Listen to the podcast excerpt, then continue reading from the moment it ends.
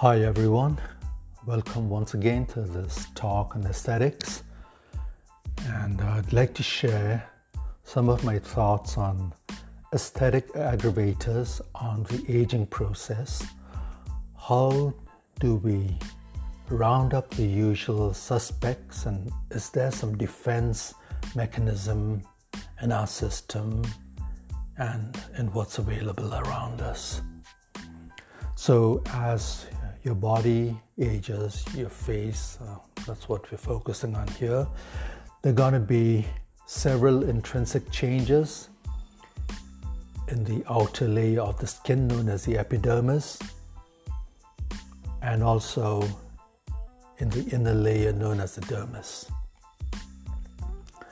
The skin thickness decreases as we age, and the skin barrier function is also altered.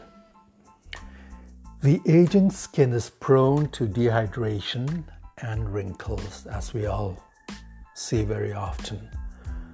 The skin cells, which are known as keratinocytes, decrease in size and become looser. The pigment cells, um, known as melanocytes, also get modified, and so as a result, you see changes in your skin. Now, the dermis tends to shrink by about 6% every 10 years. So, as you get older, your dermis is going to get uh, thinner. Um, and the GAGs or the glycosaminoglycans, which we shared about earlier, these are the water imbibing substances which plump the youthful face they also tend to decrease. Hyaluronic acid, there's a lot of focus on hyaluronic acid.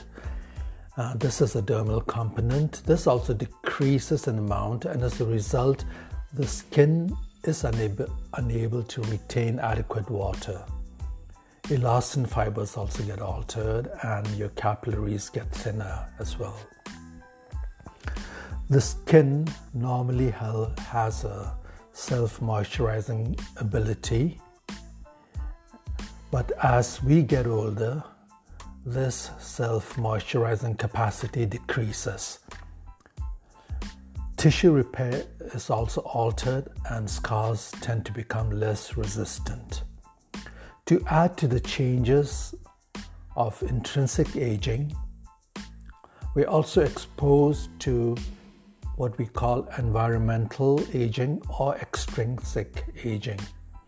This aggravates the entire aging process. A lot of us suffer from environmental aggravators that hasten the aging process. The common aggravators we see are the sun's rays, the photo damage, smoking tobacco, and air pollution and the ozone. The commonest changes of extrinsic aging are seen in fine lines, wrinkles, especially on the face and neck areas, pigment disorders, what we call dyschromias, uneven colors of the skin, and a yellowish tinge of the aging skin.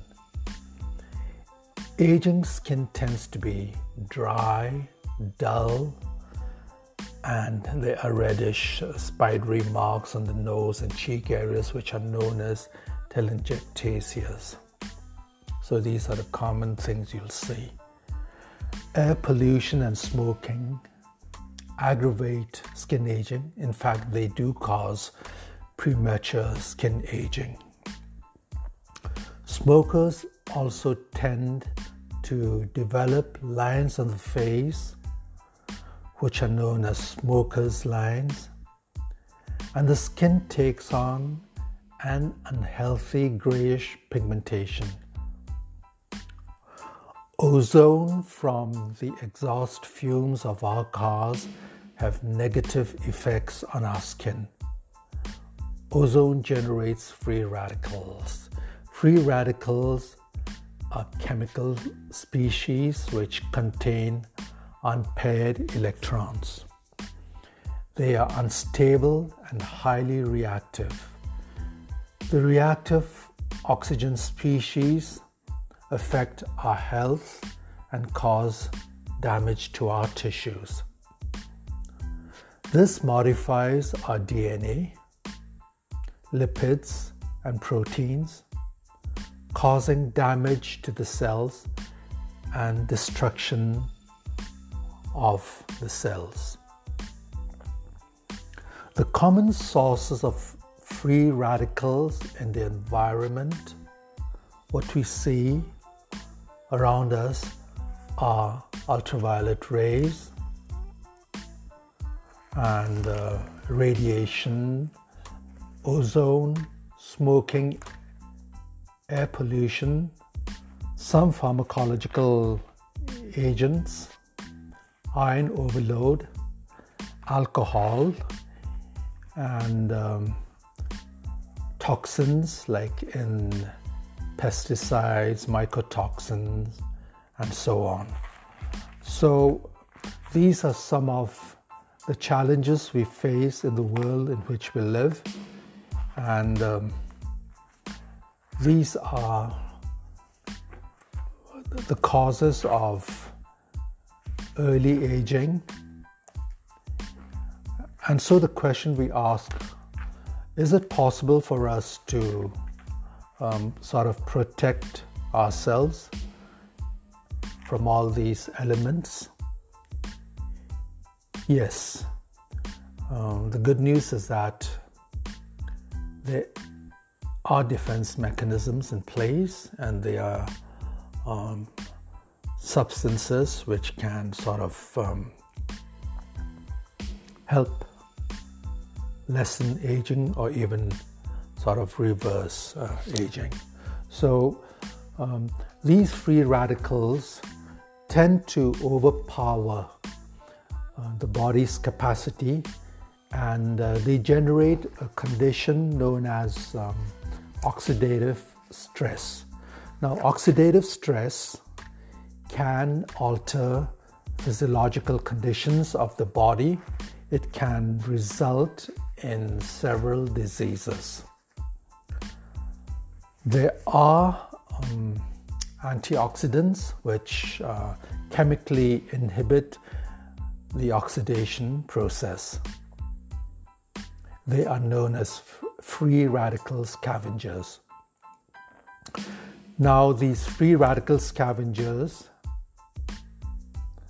uh, are an important antioxidant uh, defense system. And uh, the common antioxidants, which are quite easily available, are vitamin C, glutathione, melatonin, beta carotenes, tocopherols. And uh, there are many reports showing that antioxidant potential of fruits also sort of protects uh, the human body. Uh, some papers have reported strong antioxidant activities which have been found in berries, cherries, citrus fruits, prunes, olives.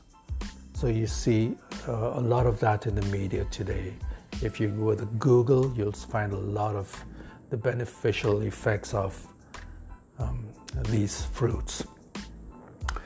Green and black teas are also being studied. They've been studied in the recent past for antioxidant properties. They've been found to be useful, and though not entirely conclusive, they are an important um, um, they are important items with antioxidant properties. Now, coming to our diet, uh, can the diet be protective? Yes. A lot of studies are being done these days on the vegetarian diets, and they are considered to be very mm, useful. These are what we call the functional foods, like the common day to day vegetables like broccoli, carrots, tomatoes. These are considered functional foods because they have a high content of physiologically active uh, substances, the beta carotenes, lycopenes, and green vegetables and spices that we eat daily, like mustard and uh, turmeric, are also high in natural antioxidants. And these um, spices and vegetables are gaining popularity across um, the entire world. Major what we call nutraceutical ingredients in plants are flavonoids. These are very potent um, antioxidants. They have also been recognized to possess uh, anti inflammatory properties, anti allergic.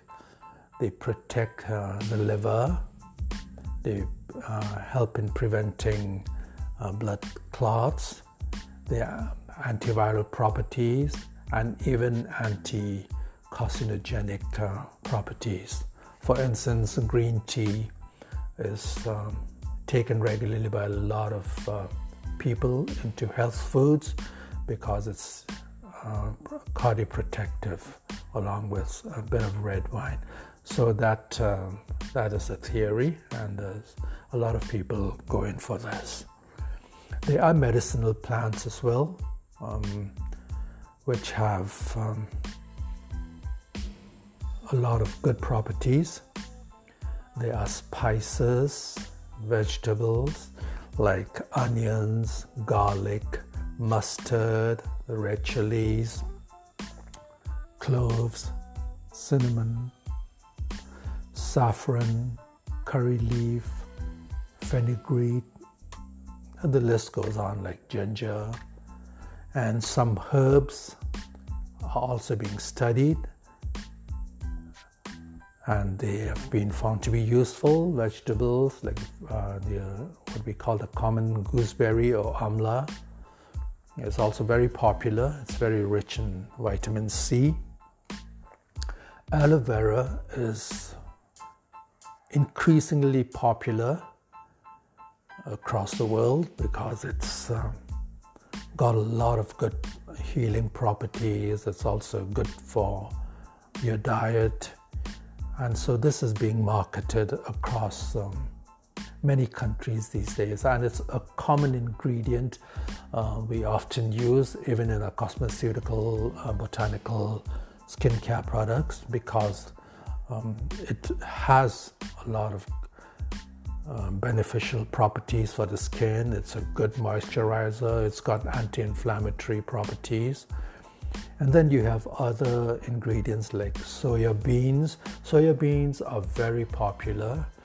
Um, in the past, when the Japanese produced soya bean uh, products in large quantities, they found that uh, the workers in the soybean factories producing tofu and uh, soybean drinks uh, had lighter skin and so this was studied, and they wanted to find out the reason behind the beneficial properties.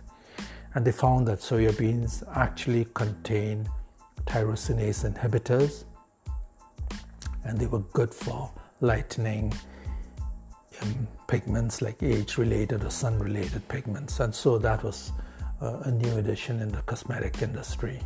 And you have wheatgrass and a popular fruit which is found in some tropical regions, Garcinia cambogia, which uh, seems to have uh, benefits for heart uh, health. A lot of people um, are into this. And so when we face um, these challenges of extrinsic aging, especially photo aging, aging due to tobacco and atmospheric pollution, the ozone around us and all, um, we can actually take care of some of them, like photo aging, for instance. You could protect yourself with sunblocks, proper protective clothing, umbrellas, hats, and so on. Uh, that's another topic which we'll go into um, in the next few rounds. And um, And then you could also um, quit smoking. Smoking is also a big problem, but which can be stopped and it could have a lot of health benefits. Because smoking, the tobacco really causes a lot of premature skin aging and grayish uh, pigmentation of your skin causes cysts and smoker's line on your face, which you do not want in later age. So, just by stopping these and taking care of uh, a few things, which are the usual suspects, you could actually move on to improving your skin and uh, even your aging process. And of course, uh, ozone, that's something which is very toxic to our skin, to our body. These are highly oxidant polluting gases. There's a lot of pollution in our cities and our streets, and uh, many old vehicles.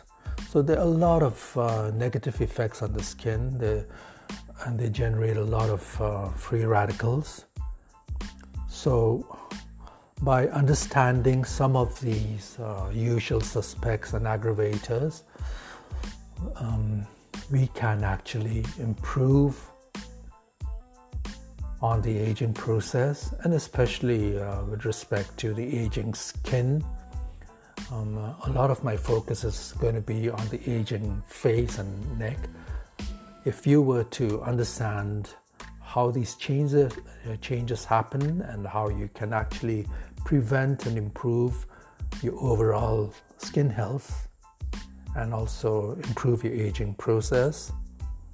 I think um, that would be a good way to get into this whole business of uh, reversing the aging process. So, these are the aesthetic aggravators on the aging process, the focus on the aging phase, and how we can round up the usual suspects and sort of start reversing from the word go. We start reversing the aging process. Thank you very much, and I look forward to um, sharing more of this.